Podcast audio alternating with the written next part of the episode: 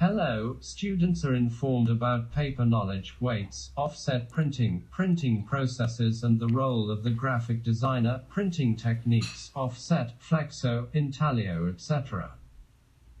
And the possibilities of printing on various materials, paper, cardboard packaging, aluminum beverage cans, plastic, glass bottles, chips, packaging, wooden packings, etc.